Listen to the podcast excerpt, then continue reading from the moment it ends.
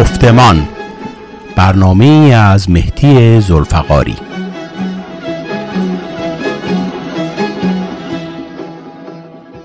شنوندگان عزیز رادیو پویا درود بر شما. من مهدی زلفقاری هستم و یک بار دیگه برنامه گفتمان رو به حضورتان تقدیم می‌کنم. قبل از اینکه برنامه رو آغاز کنم می‌خواستم که آرزو کنم و امیدوارم هموطنانم که هیچ وسیله ای رو برای مسئول موندن از این زایه بزرگ را ندارند. بتوانند خودشان را از این مصیبت رها کرده و سالم و سلامت باشند. چون با توجه به اخبار هر روز می‌دانم که این حاکمیت دینی به هیچ وجه حامی مردمان ایران نیست و به هیچ وجه جلوگیری از این مصیبت هایی که گریبان مردم ایران بویژه تمام اخشار مختلف مردمان ایران رو فرا گرفته اساسا کاری نکرد و نخواهند کرد و برنامه ای هم ندارند. به حال موضوع برنامه امروز هم روی همین مسئله هستش. در رابطه با ویروس کرونا خیلی از متخصصین پزشکی صحبت های بیشماری و بسیار موثری کردند ولی از نظر اجتماعی در این رابطه صحبت کم شده. میهمان امروز برنامه گفتمان حدود چهار ویدیو در به ممکن دیجیتالی گذارده و من را بر این داشت که از ایشان برای برنامه روز دعوت کنم و بیشتر از نظرات ایشون و مسائلی که مطرح کردن در ویدیوهای مختلف با ایشون صحبت کنم. و برنامه امروز رو افتخار دارم که با آقای رضا اکرمی که در این برنامه حضور دارن آغاز کنم. آقای اکرمی عزیز از شما سپاسگزارم که در برنامه امروز شرکت می نمایید و درود بر شما. منم سلام عرض می کنم خدمت شما آقای زلفقاری عزیز و شنوندگانتون و تشکر می کنم که من رو به این برنامه دعوت کرد خواهش می‌کنم خیلی متشکرم. هر شود که اجازه بدین پس من سوال رو از اینجا آغاز کنم که در واقع شما در ویدیوتون صحبت از این کردین که سازمان بهداشت جهانی در واقع یا نوعی دیر جنبیده در این مسئله یا اینکه کمکاری کرده و در واقع آنچه که خب خیلی هم از این مسئله صحبت می‌کنن در محافل مختلف اجتماعی. و می‌خواستم ببینم که نظر شما در این رابطه چیست؟ چرا یه همچین نظری دارید؟ ببینید این روزها خب می‌دونیم بحث ها پیرامون این که این اتفاق از کجا شروع شده این ویروس از کجا سر برآورده بسیار بالا گرفته و به خصوص بین قطبهای مختلف سیاسی اقتصادی جهان این موضوع بیشتر هم مطرح است. برای اینکه هر طرف به یک شکلی حالا به دلایل مختلف سعی می‌کنه که موضوع رو به طرف دیگه ای پاس بده و تصوراتی ایجاد کردن که گویا این ویروس در آزمایشگاهی ساخته شده یا کشوری این رو به عنوان یه نوع ضربه به کشور دیگه ای تولید کرده. ما نمونه بزرگش رو مثلا در کشور خودمون داشتیم که آقای خامنه ای بود که اوج توطعه رو تو این رابطه مطرح کرد و ولی فقط اون نبود. در چین سخنگوی وزارت خارجش به نوعی پای آمریکا رو پیش کشید و آمریکا هم که می‌دونی آقای ترامپ تقریبا همواره از همون ابتدا گفت ویروس دشمن و هنوز هم بر این چارچوب است. ولی من تصورم اینه که خیر این یک ویروس بود و سازمان بهداشت جهانی هم تو این رابطه تا امروز نظرش بر این بوده که ویروسی است که خب از حیوانی به انسانی منتقل شده و بعد توسعه پیدا کرده و شیوع پیدا کرده. سازمان بهداشت جهانی و من قبل از اینکه سازمان بهداشت جهانی بگم مجموعه کشورها این موضوع رو ابتدا نگرفتن. یعنی خطراتی که این موضوع داشت و این ویروس داشت رو جدی نگرفتن. سازمان بهداشت جهانی ازش انتظار می‌رفت که بیش از این تو این رابطه فعال باشه و به قول معروف آژیر خطر رو خیلی زودتر بکشه. در این زمینه میشه گفت اون هم این پا اون پا کرد و وقتی این رو به عنوان یک اپیدمی در سطح جهان مطرحش کرد که دیگه بخشی از جهان به طور کامل درگیر این ویروس شده بود و با تلفات بالایی داشت جلو می‌رفت. اینجا رو من میگم که خب کشورها رو می‌تونیم بفهمیم که چه دلایلی دارن. دلایل اقتصادی دارن دلایل اجتماعی دارن دلایل سیاسی دارن و می‌دونیم که همشون هم به درجات مختلف مخفی کاری هایی کردن و هنوز هم دارن می‌کنن. از یک سازمان جهانی انتظار می‌رفت که آلوده اینجور مسائل نباشه. بنابراین من اگر ایرادی می‌بینم در این حد هست که به موقع این موضوع رو در نیافت و بعدش هم نمونه هایی رو ازش دیدیم که گزارشاتی رو که ارائه می‌کرد. گزارشات بیشتر خواب کننده بود تا هشدار دهنده و مثلا به عنوان یک نمونه من بگم ایران مثلا رفتن هیئتی فرستادن. خب بسیار تلاش کرد همه ایرانیانی که در خارج کشور بودن نهادهای مختلفی که بودن تلاش کردن که پای سازمان های مسئول بین المللی به ایران باز بشه که این موضوع سریع بررسی بشه. من یادمه که نمایندگانی که برگشتن گزارشی دادن که خیلی غیر واقعی بود از ایران. و به همین ترتیب خب بعضی کشورهای دیگه نظرشون بر اینه که نسبت به چین هم اغمازی داشتن. من امروز نمی‌تونم بگم که واقعا اغمازی بوده یا نه. ولی این رو می‌دونیم که با تاخیر همون تاخیری که در همه کشورها اتفاق افتاده به نوعی سازمان بهداشت جهانی هم توش درگیر بوده و یخه اون رو باید بیشتر گرفت. البته این رو هم اشاره بکنم که سازمان های جهانی امروز یک کم هم وضعیتشون به قول معروف تقالقه. یعنی ما وقتی در نظر بگیریم که حتی از سازمان مللش و دیگر سازمان ها یک انفعالی هم برای سازمان ها الان حاکم هست یک بی سیاستی حاکم هست. این رو هم ما باید ببینیم که البته من دلایل مختلفی براش می‌بینم. یکی از دلایلش هم اینه که بزرگترین قدرت جهانی که مثلا ایالات متحده آمریکا باشه. امروز که آقای ترامپ مثلا رهبری این کشور رو داره خب از بسیاری از ارگان های این سازمان کمکش رو بیرون آورده و حمایت نمی‌کنه و تکروی می‌کنه. خب وقتی یک قدرت بزرگی این چینی بازی رو در واقع قاعده بازی رو رعایت نکنه بقیهشون هم نخواهند کرد. اینه که سازمان بهداشت جهانی عملا انفعال گرفتدش من این رو می‌تونم بگم. خیلی خیلی متشکرم. در رابطه با آموزش و در واقع در رابطه با این جور مسائلی که تو دنیا اتفاق افتاده و خواهد افتاد. در رابطه با تجربیات شما و تحقیقاتی که در این زمینه کردید بخواستم پیشنهاداتون رو خیلی مشخصتر بیان بفرمایید. خواهش می‌کنم.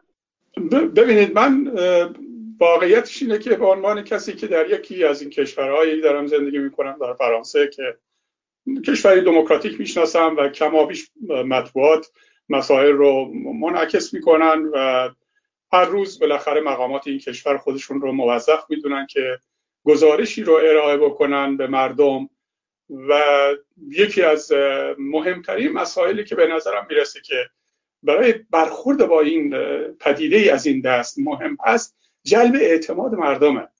یعنی همیشه به نظر من همه حکومت ها واقعیتش اینه که وقتی اعتماد مردم رو پشت سر خودشون نداشتشن نمی‌تونن کارهای بزرگ بکنن. این رو به طور کلی میشه گفت.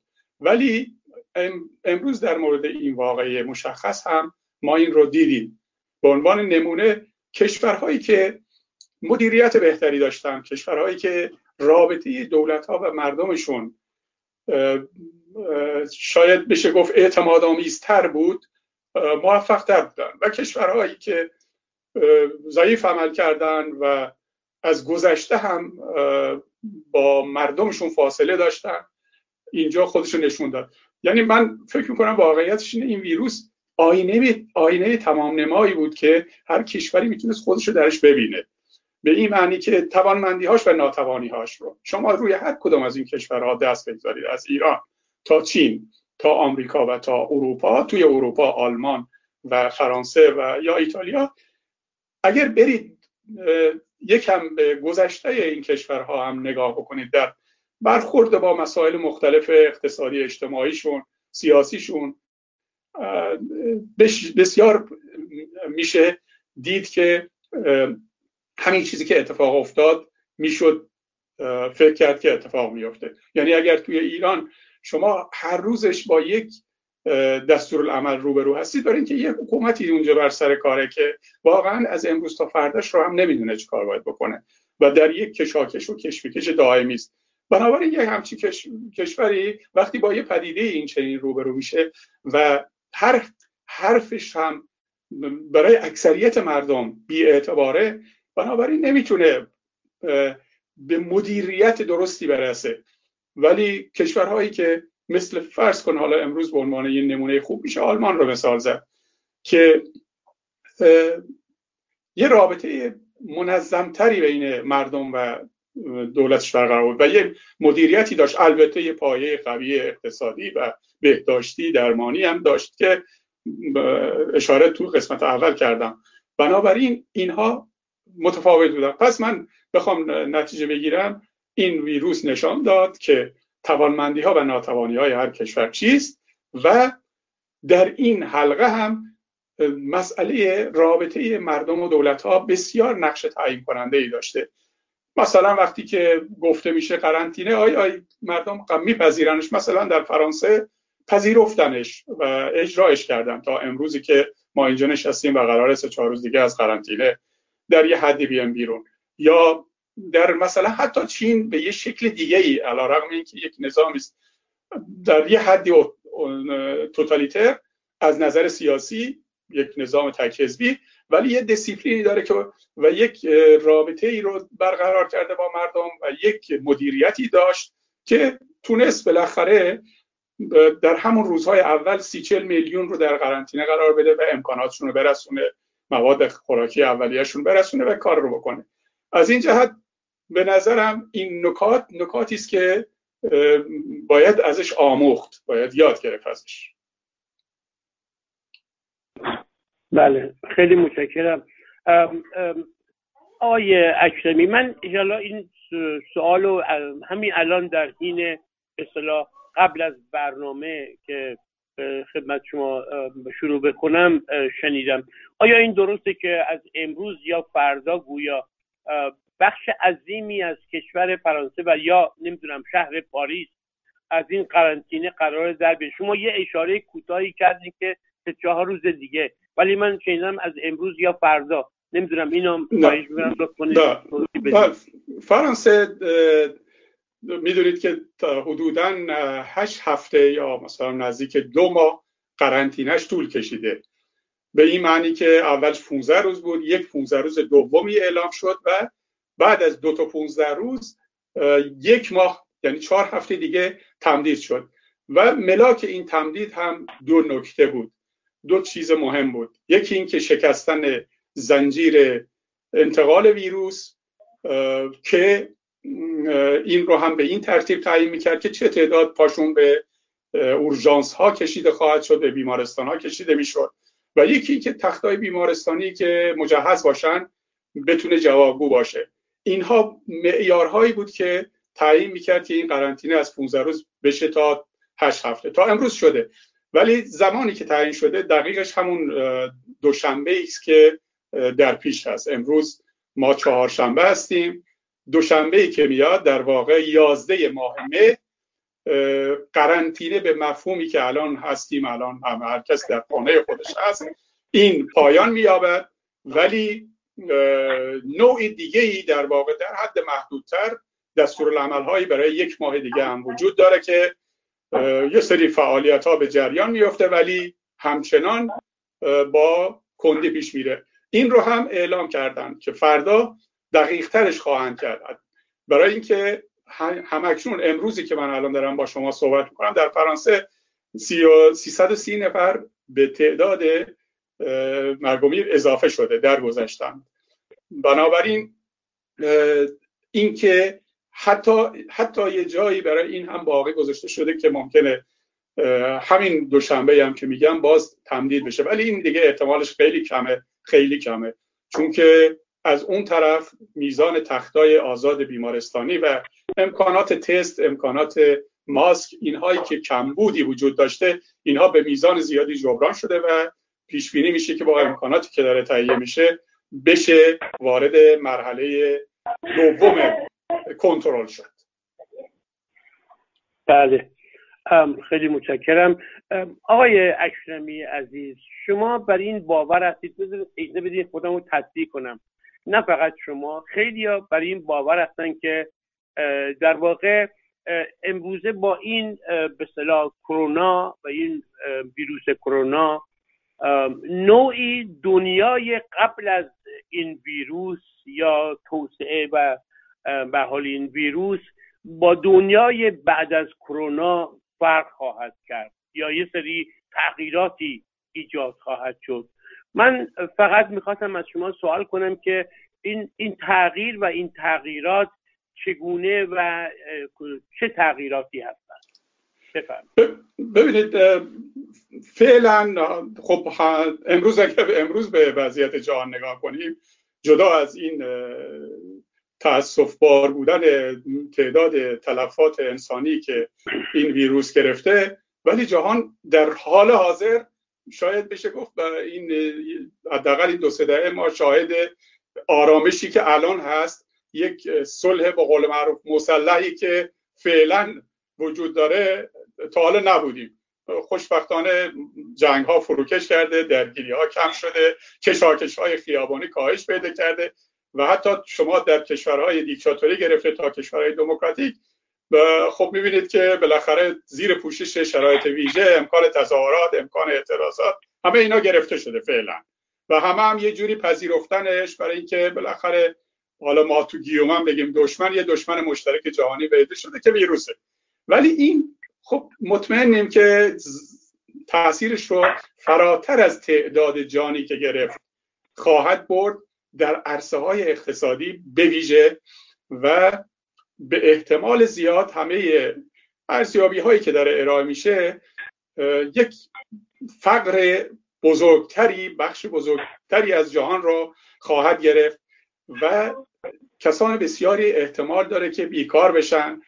اینها بستگی داره به اینکه چه نوع برخوردی با این صورت بگیره.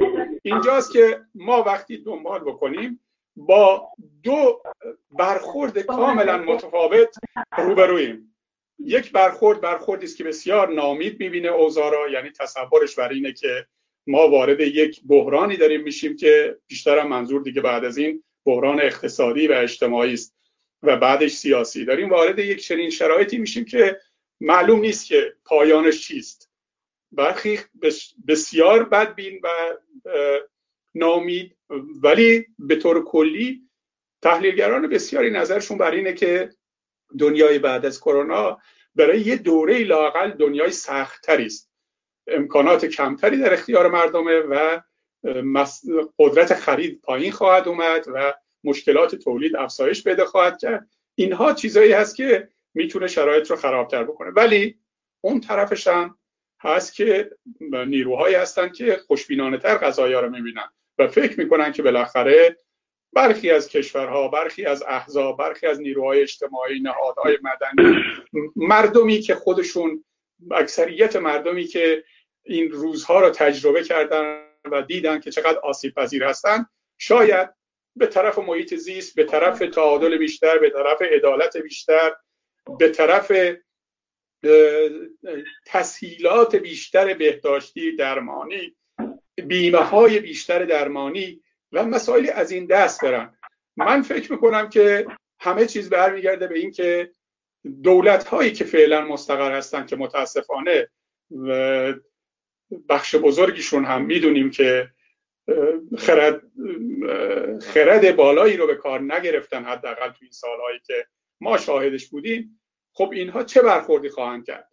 آیا مثلا فرض کنید بخشی از سرمایداران و دولت ها این کسانی رو که الان بیکار کرد بیکار شدن بل اجبار بیکار شدن مثلا در فرانسه ما شاهدیم که نزدیک 11 میلیون رو دولت به طور موقتی حدود 80 درصد حقوقشون رو داد که برن خونهشون بشینن تو این دوره که قرنطینه رعایت بشه. و در آمریکا خب شما هستید و بیشتر می‌تونید بگید و متاسفانه میشنویم که اونجا خب همین حقوق هم پرداخت نمی‌تونست بشه و نشده و اونها بیکار موقتن. آیا سرمایداری به دو دلیل؟ یک به دلیل اینکه از قبل هم دنبال بود که بارش رو سوار کنه و هم همه جا دنبال این بود که نیروهای کمتری رو به کار بگیره.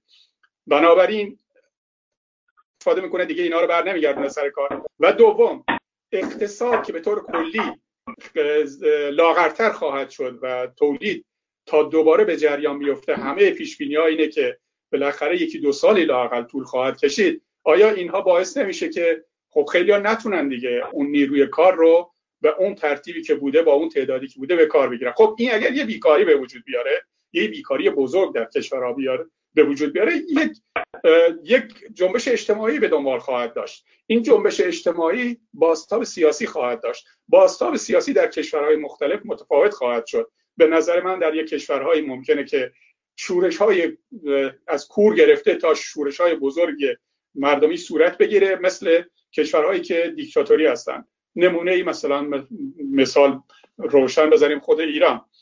ولی در کشورهایی حتی توسعه یافته هم این مسائل می‌تونه باستاب خودش رو داشته باشه و میگم به محض اینکه مردم از این دوره استرار بیرون بیان اون موقع می‌خوام برن سر زندگیشون و دوباره مسائل اجتماعی واقعیت های اقتصادی میاد روی میز و باید دانش پاسخ پیدا کرد. اینجاست که چه پاسخی داده بشه؟ آیا پاسخ پاسخ خوشبینانه ای که گفتم و راهی در پیش بگیرن که مثلا نیروی کار رو در محیط زیست در مسائلی که بهداشت درمان مسائلی از این دست به کار بگیرن یا نه از اون طرف دنبال باشن که این یک بچه قضیه بچه هم چیزهایی است که بین دولت ها پیش خواهد اومد. مثلا همه صحبت ها این بود که چین تبدیل شده بود به یک کارخونه جهان. آیا این ادامه پیدا خواهد کرد؟ الان در بعضی کشورها میشنویم که بعضی از تولیداتشون رو باید خودشون تو خودشون تولید بکنن. یعنی این هم یکی از اون درس هست که مثلا دارو یا تست یا ماسک هر اون چیزی که شما فکر کنید حتی دستگاه تنفس فلان اینها توی کشور توسعه یافته مثل فرانسه بسیار کم بود. یعنی یکی از مسائل بزرگی که اینجا تبدیل به معزل شد کم بود اینا بود. و اینا رو در شرایطی می‌خواست تهیه بکنه که باید از چین میامد چینی که خودش ابتدا کانون ویروس بوده. یا از ایتالیا میامد یا یه بخشش از آمریکا میامد خب همه اینا خودشون حاله الان این بحث مطرح شده که آیا در هر کشوری نباید یک تولید پایه‌ای در این زمینه هایی که به مواد غذایی برمیگرده به مواد دارویی برمیگرده به بهداشت برمیگرده به محیط زیست برمیگرده به این مسائل برمیگرده آیا نباید این کشورها خودشون نیروی خودشون در گذشته اینا رو فرستادن اونجاها و انتقال دادن به اونجاها برای اینکه می‌خواستن عدم تمرکز توی اقتصادشون و نیروی کار ارزان رو اونجا به کار بگیرن و حتی محیط زیست رو بهش پاسخ بدن. مثلا اروپا به میزان زیادی انتقال داد بیما چیزای مشکلات زیست محیطی خودش رو به کشورهایی مثل هند مثل چین و اینها. خب وقتی تو این چیزها رو منتقل می‌کنی به اونجا خب تولیدی که باید اونجا انجام بشه محیط آلوده می‌کنه دیگه در اونجا. بنابراین اینها بحث های جدید پیش خواهد آورد و حالا بزرگترهاش هم که خب ما شاهد هستیم که بین قدرت هایی که بزرگ اقتصادی هستن مثل چین و آمریکا دعواها از الان وجود داره. اینها مسائلی است که من فکر می‌کنم اگر ما بیم همه اینا رو به قول معروف دسته کنیم می‌تونیم بفهمیم که بله کرونا ویروس ابعاد داده به معضلاتی که تا همینجا هم وجود داشت در جهان. یعنی جهان بله. وضعیت خوبی نداشت در بیماری بود. این بیماری با یک ویروس بزرگتر و همه گیرتر هم تشدیدش کرده. بنابراین هم بیم و هم امید. هر دو امروز می‌تونه جلو روی بشریت باشه برمیگرده به اینکه چه پاسخی براش داشته باشه. خیلی متشکرم قبول دارم فرمایشتون رو. نکاتی نکاتی شما اشاره کردید در همین سال قبلی خب درست هستش شکی نیست که کشورهای به حال تولیدی یا کشورهای سرمایداری تغییر خواهد کرد. ولی این تغییرات در واقع در کشورهای غیر دموکراتیک درسته که شما مثال زدید کشور خودمون ایران رو به عنوان اصطلاح کشور من لاقل قبول دارم. می‌دونم شما باور بر این که یک کشور غیر دموکراتیک هستش. بله. ولی با این ساختار به صلاح حکومت فاشیستی که در ایران هست حکومت دینی فاشیستی این تغییرات با به حال با کشورهای پیشرفته یا دموکراتیک فرق می‌کنه. کشورهای دموکراتیک گروه های سیاسی مختلف هستن احزاب سیاسی مختلف هستن. خب اونها راهکارهاشون هم در واقع یا به اصطلاح هدفهایشون هم با اون کشورهای مثل کشور ما ایران فرق می‌کنه. این تغییرات در این کشورهای فاشیستی چجور؟ در واقع مثل ایران همون که خدمتتون عرض کردم فاشیسم دینی حاکم هست چگونه خواهد بود؟ علا رقم این که هیچ نوع سازماندهی هیچ نوع در واقع سندیکا یا کانونهای به تخصصی مختلف در جامعه نیستن. این تغییرات چگونه خواهد این بله. ببینید من از توی همون نوارایی که لطف کردید اشاره کردید بهشون که اونجا صحبت کردم و توی هر مطلبی هم طی این دو ماهه نوشتم و یا هر گفتگویی شرکت کردم همیشه گفتم که وقتی به ایران می‌رسیم و مقایسه ای می‌خوان بکنیم به قول خود حالا اصطلاح خود اینها معل فارغه. یعنی یک کشوری که در اساس دچار یک تضاد و تناقض ریشه است جمهوری و اسلامی. بنابراین این مسئله رو من همیشه برای خودم مفروض گذاشتم که با این مقوله باید متفاوت برخورد کرد. یعنی من وقتی دستبندی می‌کنم میگم مثلا در چین چه اتفاق افتاد در آلمان چه اتفاق افتاد در فرانسه یا آمریکا. برای اینکه میگم بالاخره این کشورها تابع یک نظمی در محدوده خودشون هستن و بعضیاشون هم که خب یک ساختارهای دموکراتیک دارن. در ایران این معزل در تمام شعون جامعه عمل کرده از درگیری در بالا گرفته که سر هر موضوعی ما شاهد بودیم که کشاکش هایی هست در درون سیستم تا اعماق جامعه که نمونه برجستش رو گفتم که اکثریت مردم سال هاست دیگه اعتمادی به حرفا و گفتارهای این حکومت ندارن خب این رو شما بگذارید کنار وضعیت وخیم اقتصادی که کشور ما دچارش بوده به دلیل ضعف مدیریتش و ساختار اقتصادیش به اضافه شده مسئله تحریمی که وجود داره. این مجموعه کشور رو در واقع در آستانه پاشیدگی قرار داده از نظر اقتصادی به طور کامل. حالا توی این وضعیت مسئله نفت رو شما بیارید جلو ببینید که اون هم که علا رقم این که سطح تولیدش بسیار نازل شده بوده قیمتش هم نازل هست.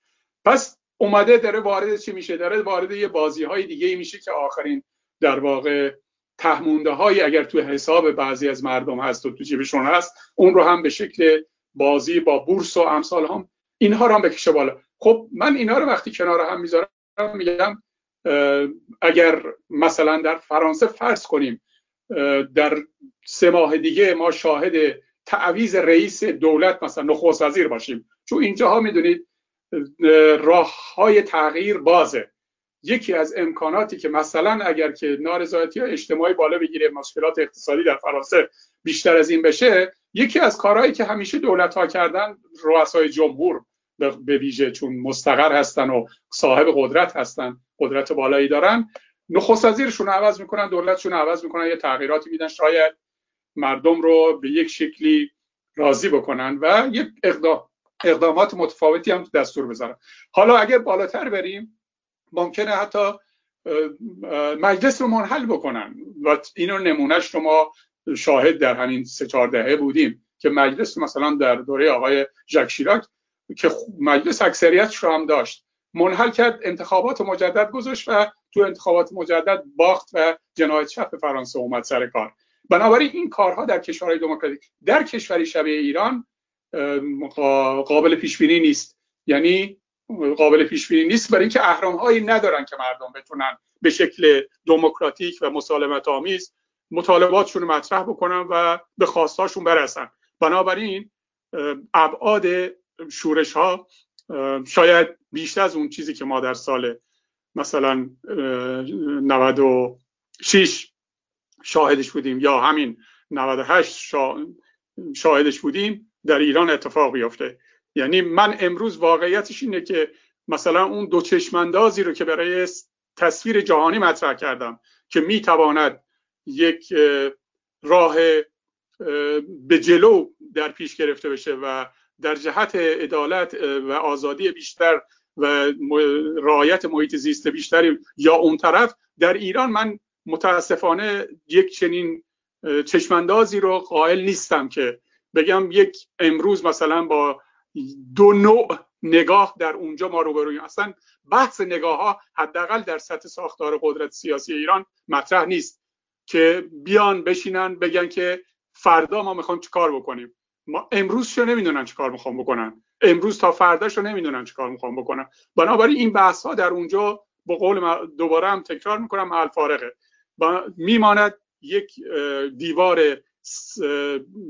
سفت و سختتری که حکومت هست در مقابل مردم و یک شرایط اقتصادی و اجتماعی وخیمتر که مردم درش قرار گرفتن. حالا واکنش چه خواهد بود؟ آیا نیروهای مثلا اپوزیسیون حکومت نهادهای مدنی نهادهای سیاسی اینها به خود خواهند اومد و چاره خواهند اندیشید و تاثیرگذاری بیشتری خواهند پیدا خواهند کرد؟ خب اینها ابهامات آقای زلفقاری همش. متاسفانه در مورد ایران ما بیشتر با ابهام روبرویم اگر در کشورهای بله. یه مقدار ساختار قانونمند دارن. حدسیاتی رو می‌تونیم مطرح بکنیم. فرضیاتی رو می‌تونیم مطرح بکنیم. در مورد ایران متاسفانه شرایط بسیار قامز و پیچیده است.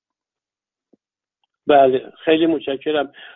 عرض که من یک سوال دیگه دارم به حال از حضورتون.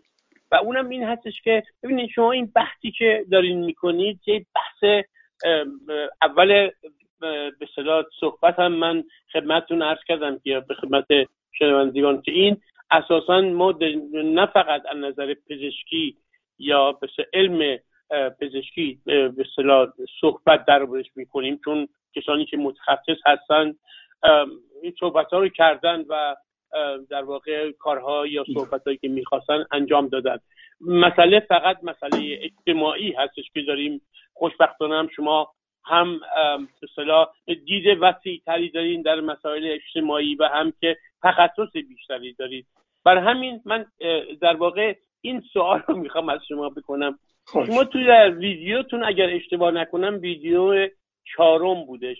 گفتین که ای می‌خوان این پدیده رو سیاسی بکنن. ببینید الان من و شما داریم با هم صحبت می‌کنیم. یک بحث سیاسیه یک بحث اجتماعیه.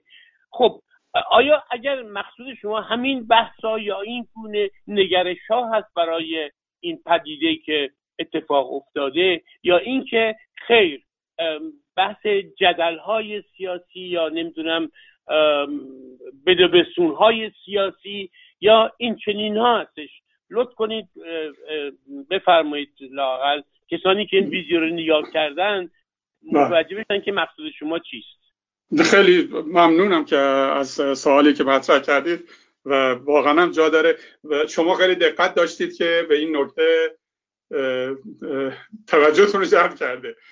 و نکته ای که هست آقای زلفقاری من اون موقع من این نکته ای رو که مطرح کردم از دو زاویه بود. یکی این که همین مسئله که فرمودید یک جنبه های پزشکی داره این قضیه.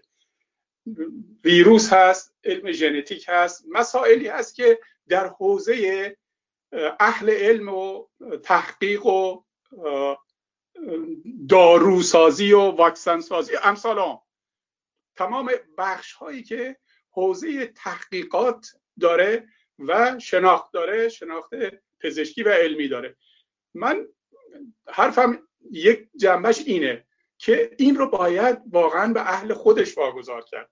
یعنی وقتی که فرض کنید آقای مثلا ترامپ به عنوان نمونه یا علی خامنه ای از اون و این رو شما فقط اونجا نگاه نکنید.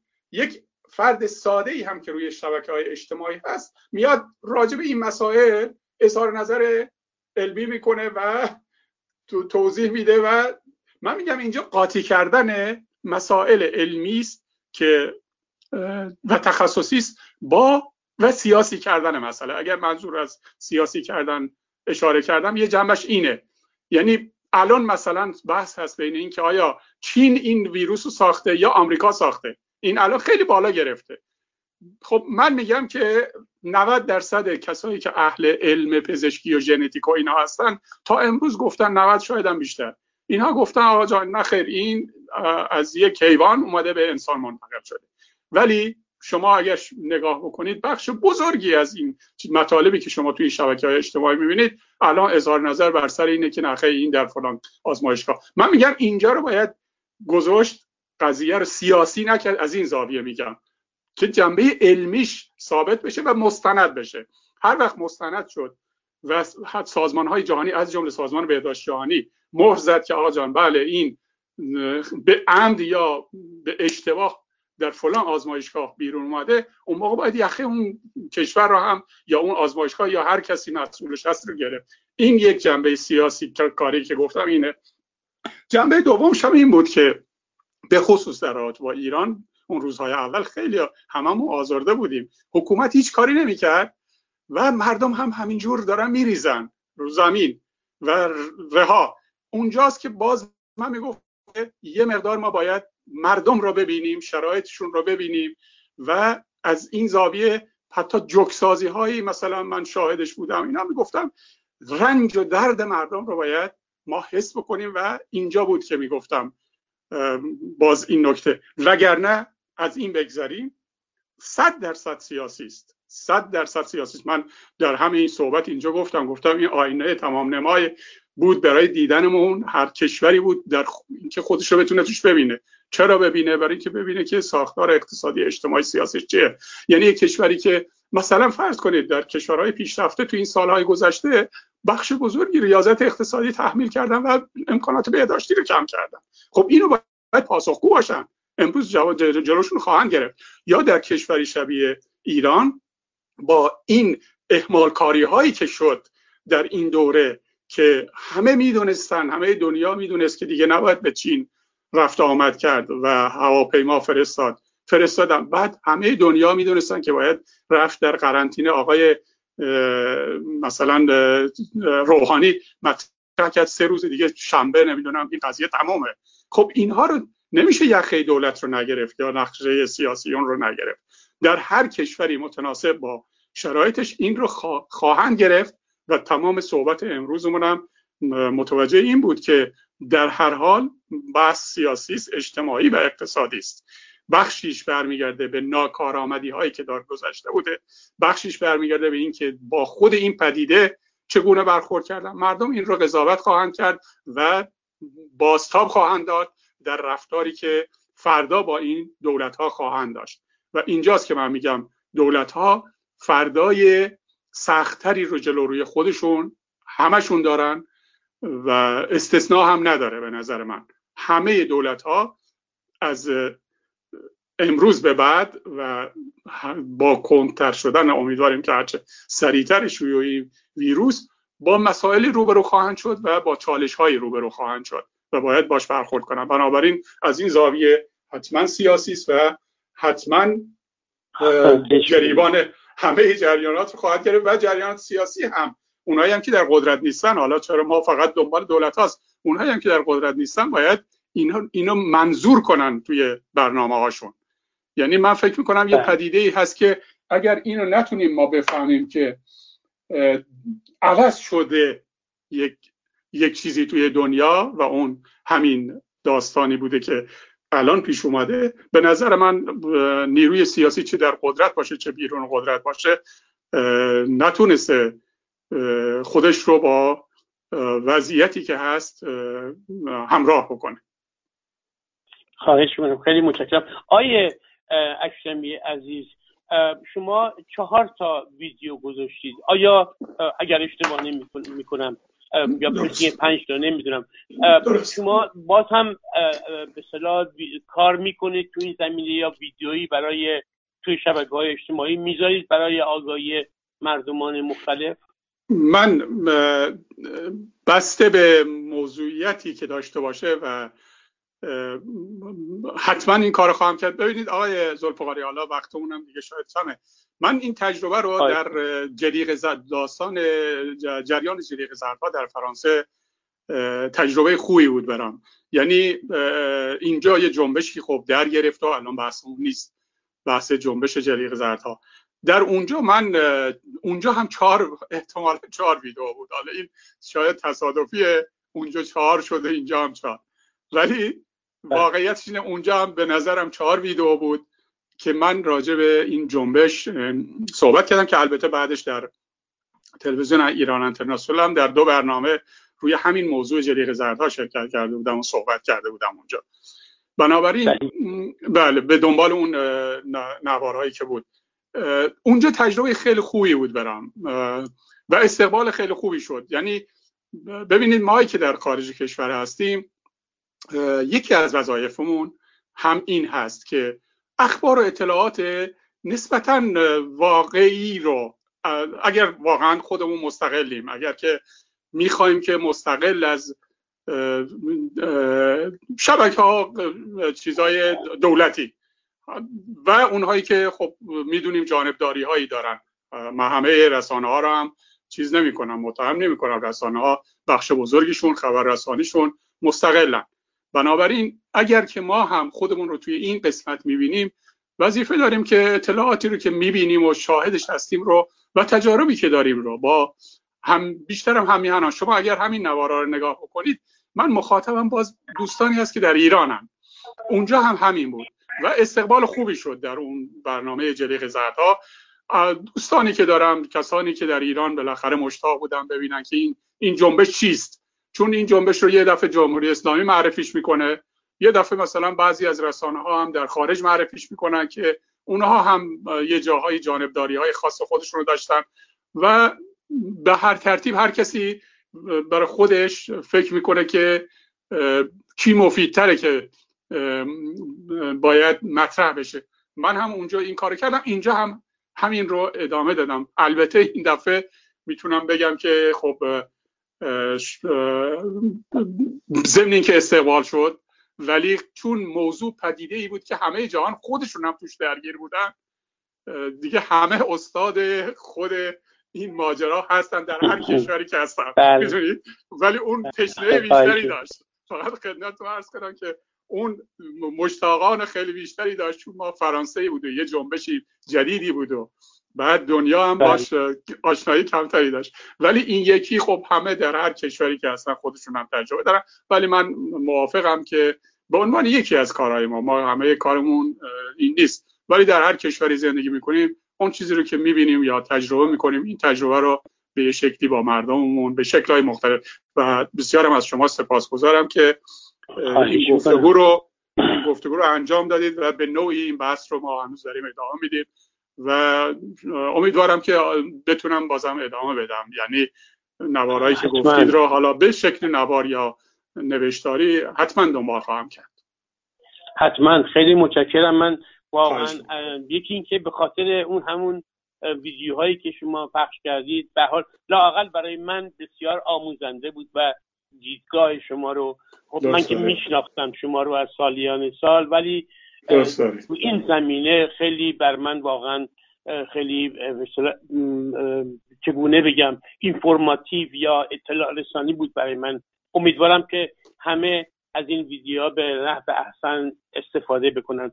و یک دنیا دیگر ممنون از اینکه شما این وقت گذاشتید و امروز در خدمتتون بودیم و توضیحات کاملی یا لاقل اون سوالهایی که من داشتم. امیدوارم که در واقع هر کسی که هر بیننده ای که یا هر شنونده ای که این برنامه رو گوش میدن اگر سوالی دیگری هم دارن حتما با کمال میل از طریق ایمیل رادیو پویا بفرستن و من مستقیما با خود آقای اکرمی تماس می‌گیرم و خواهی نخواهی یا جواب ایشون رو به شما میدم شنوندگان عزیز. یا اینکه از ایشون خواهش می‌کنم دوباره در این برنامه شرکت بکنن و بتونیم با هم دیگه سر این موضوع یا موضوعات دیگه صحبت کنیم.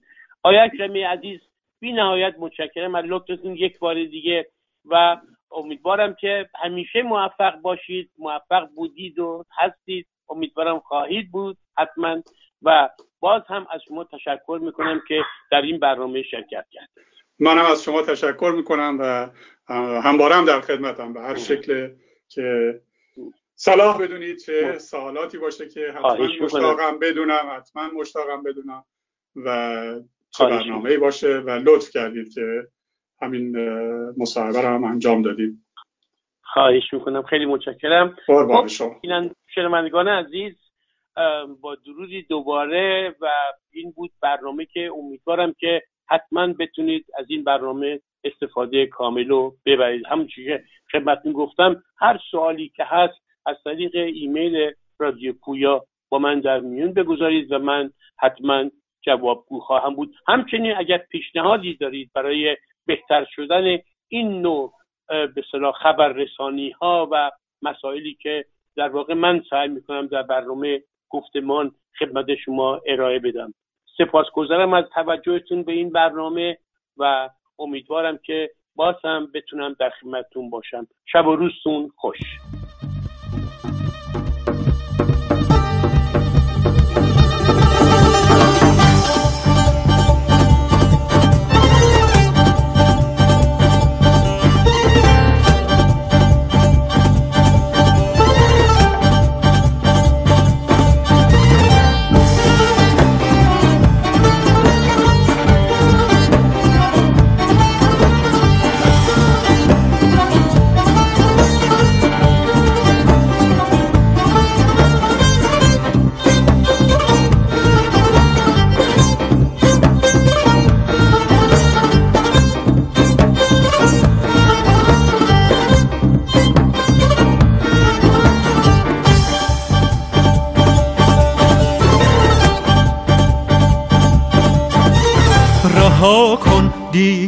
قصه ها تو بدون قدره لحظه ها تو. به خدا این روز و شب بر نمیگرده. میبازه اونی که پی قصه میگرده. کجایی جونم؟ قصه رو کن یه لحظه. عمر صرف دل کن. تو دلت پاکه مثل یک تنگ بالوره تو که شادی خونه دل چشمه نوره.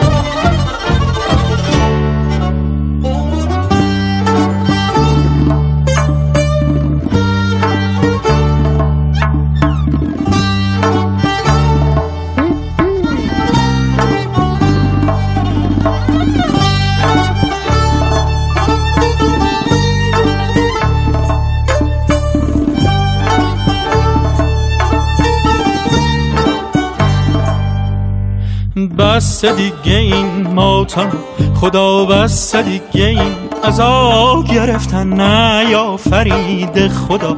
روزی واسه قصه خوردن زندگی تو یه معجز است که خدا هدیه داده تلفش نکن نه یا فرید خدا؟ روزی واسه قصه خوردن. چی میشه که باشی؟ همیشه شاد و خندون. نبینم چشاتا گریون و پریشون هر روز واسه تو یه فرصت جدیده. هر روز خدا پر نور امیده.